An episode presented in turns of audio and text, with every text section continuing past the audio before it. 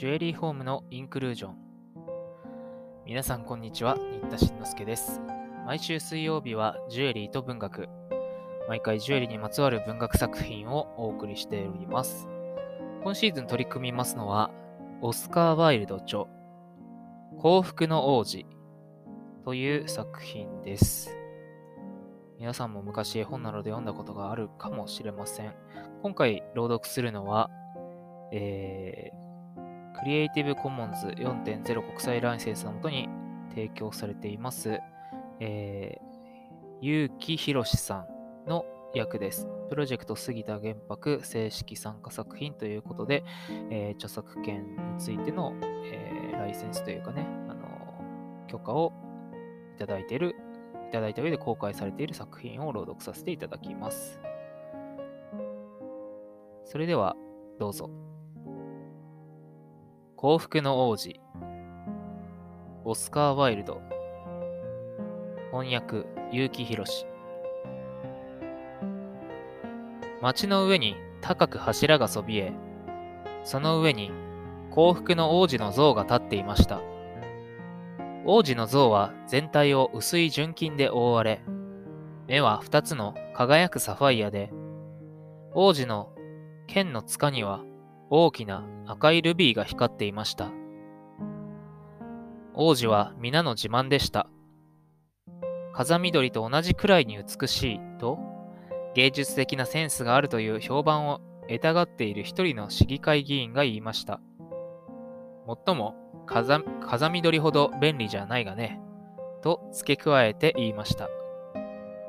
これは無双化だと思われないようにと心配したからです。実際には彼は無双化なんかじゃなかったのですが。どうしてあの幸福の王子みたいにちゃんとできないの？月が欲しいと泣いている幼い男の子に懸命なお母さんが聞きました。幸福の王子は決して何かを欲しがって泣いたりしないのよ。この世界の中にも本当に幸福な人がいるというのは嬉しいことがことだ。失望した男がこの素晴らしい像を見つめてつぶやきました。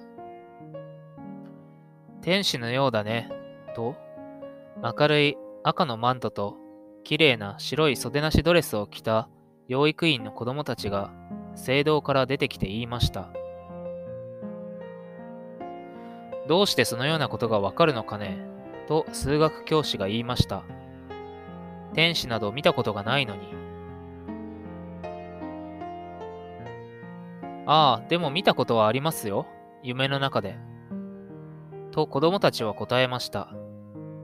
すると数学教師は眉を潜めて、とても厳しい顔つきをしました。というのは、彼は子供たちが夢を見ることはよろしくないと考えていたからです。ある晩、その町に小さなツバメが飛んできました。友達らはすでに6週間前にエジプトに出発していましたが、そのツバメは残っていました。彼は最高に綺麗な足に恋をしていたからです。ツバメが彼女に出会ったのは、春の初め、大きくて黄色い蛾を追って川の下流へ向かって飛んでいた時でした。足のスラッとした腰があまりにも魅力的だったので、ツバメは立ち止まって彼女に話しかけたのです。君を好きになってもいいかい？とツバメは言いました。ツバメは担当直入に話すのが好きでした。足は深くうなずきました。そこでツバメは翼で水に触れながら彼女の周りをぐるぐると回り、銀色のさざ波を立てました。これはツバメからのラブコールで、それは夏中続きました。彼女はおかしな恋人だね、と他のツバメたちがペチャペチャ言いました。財産はないくせに親戚は多すぎると来てる。実際その川は足でいっぱいだったのです。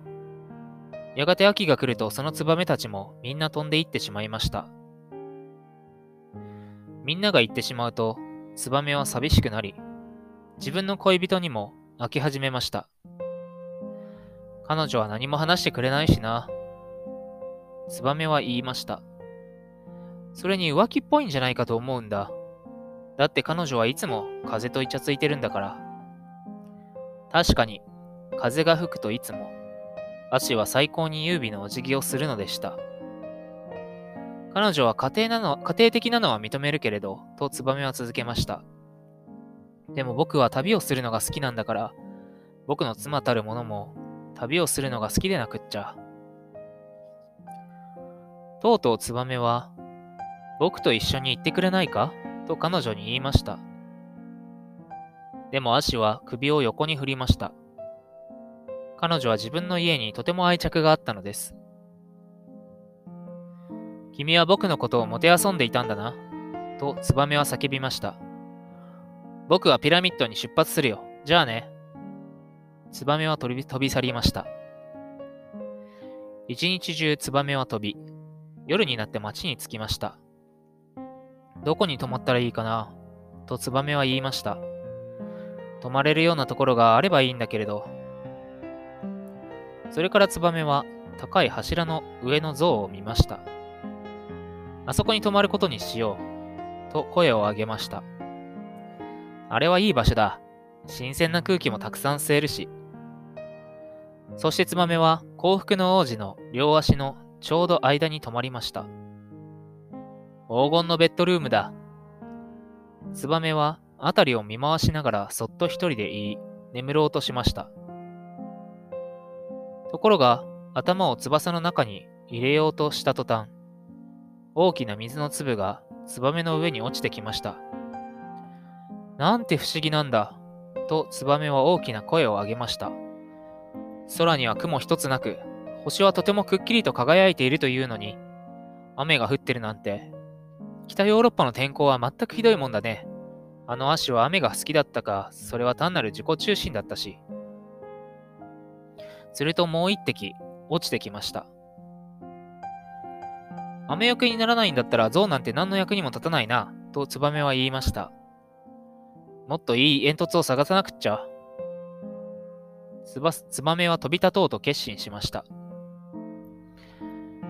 でも、翼を広げるよりも前に、3番目の水滴が落ちてきて、ツバメは上を見上げました。すると何が見えたでしょうか。幸福の王子の両目は涙でいっぱいになっていました。そしてその涙は王子の黄金の頬を流れていたのです。王子の顔は月光の中でとても美しく、小さなツバメはかわいそうな気持ちでいっぱいになりました。あなたはどなたですか？ツバメは尋ねました。私は幸福の王子だ。それならどうして泣いているんですか？とツバメは尋ねました。もう僕はぐしょ濡れですよ。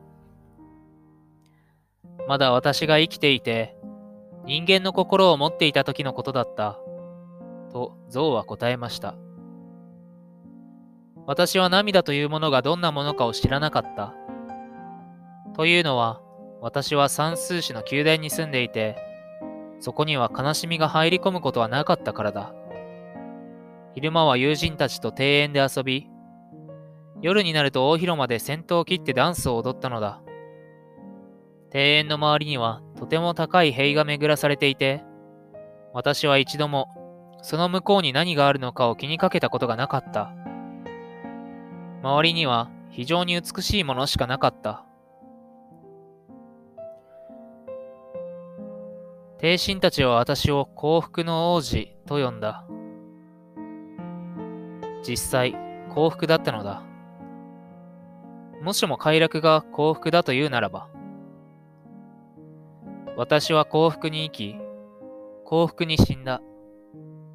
死んでから、人々は私をこの高い場所に置いた。ここからは町のすべての醜悪なこと、すべての悲惨なことが見える。私の心臓は鉛でできているけれど、泣かずにはいられないのだ。なんだってこの王子は中まで金でできているんじゃないのか。と、ツバメは心の中で思いました。けれどツバメは礼儀正しかったので、個人的な意見は声に出しませんでした。ずっと向こうの、と、王子の像は低く調子の良い声で続けました。ずっと向こうの小さな通りに貧しい家がある。窓が一つ開いていて、テーブルについたご婦人が見える。顔は痩せこけ、疲れている。彼女の手は荒れ、縫い針で傷ついて赤くなっている。彼女はお張り子をしているのだ。その婦人は時計草。この花の服、花冠は、キリストの、その婦人は時計草の花をサテンのガウンに刺繍しようとしている。そのガウンは、女王様の一番可愛い次女のためのもので、次の舞踏会に着ることになっているのだ。その部屋の隅のベッドでは、幼い息子が病のために横になっている。熱があってオレンジが食べたいと言っている。母親が与えられるものは川の水だけなので、その子は泣いている。ツバメさん、ツバメさん、小さなツバメさん。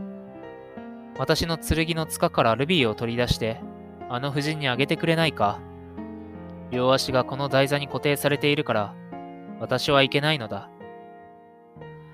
私はエジプトに行きたいんです、とツバメは言いました。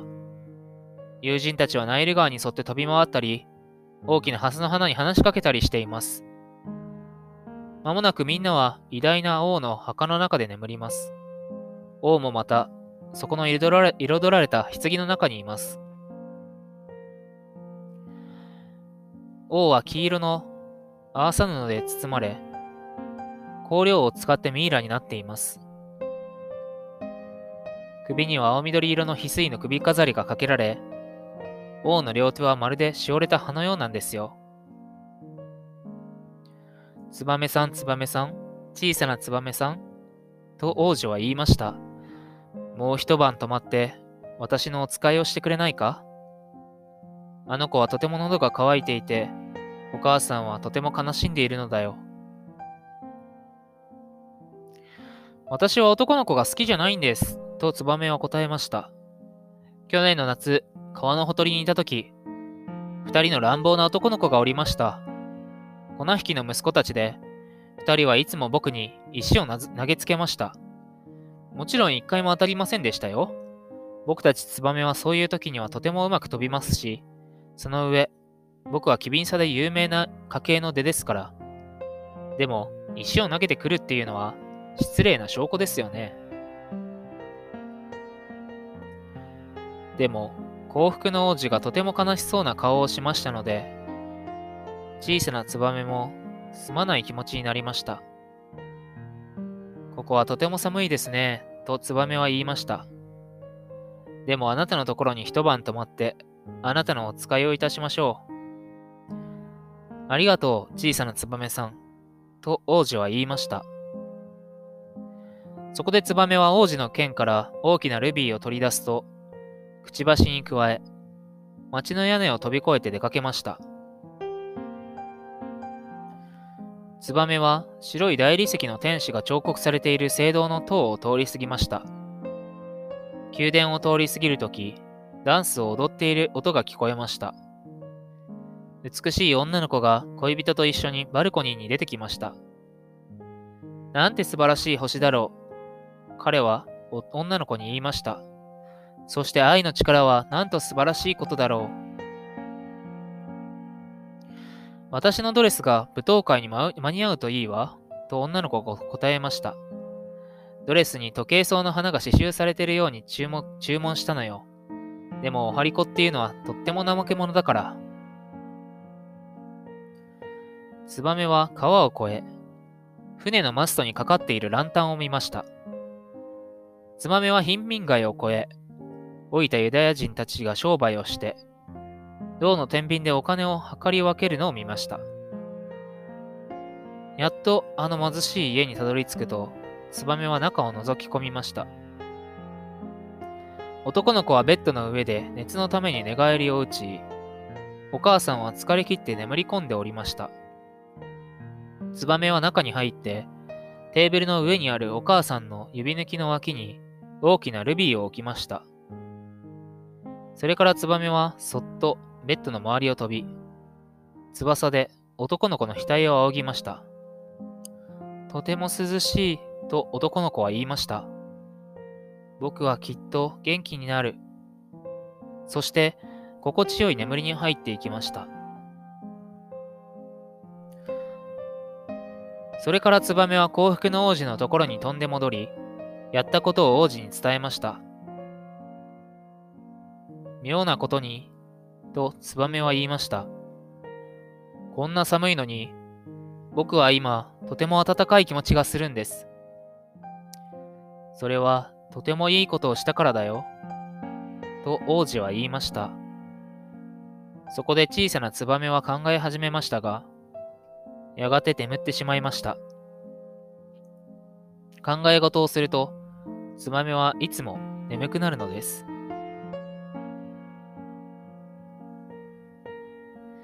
本日はここまでにいたします。また次回続きをお送りします。